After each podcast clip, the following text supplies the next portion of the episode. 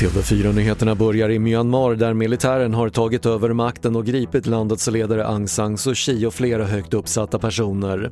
Militären som har utlyst ett års undantagstillstånd uppger att anledningen är ett svar på det valfusk man hävdar förekom i höstens val.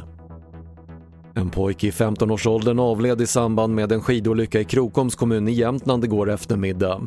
Polisen som kommer att undersöka platsen idag säger att det är en tragisk olycka och inte finns någon misstanke om brott. Kravet på skärpta knivstraff ökar och nu vill även Miljöpartiet se över knivlagen. Sedan tidigare vill Moderaterna, Sverigedemokraterna och Liberalerna höja minimistraffet för att bära kniv på allmän plats. Idag är maxstraffet sex månaders fängelse men de flesta döms till böter.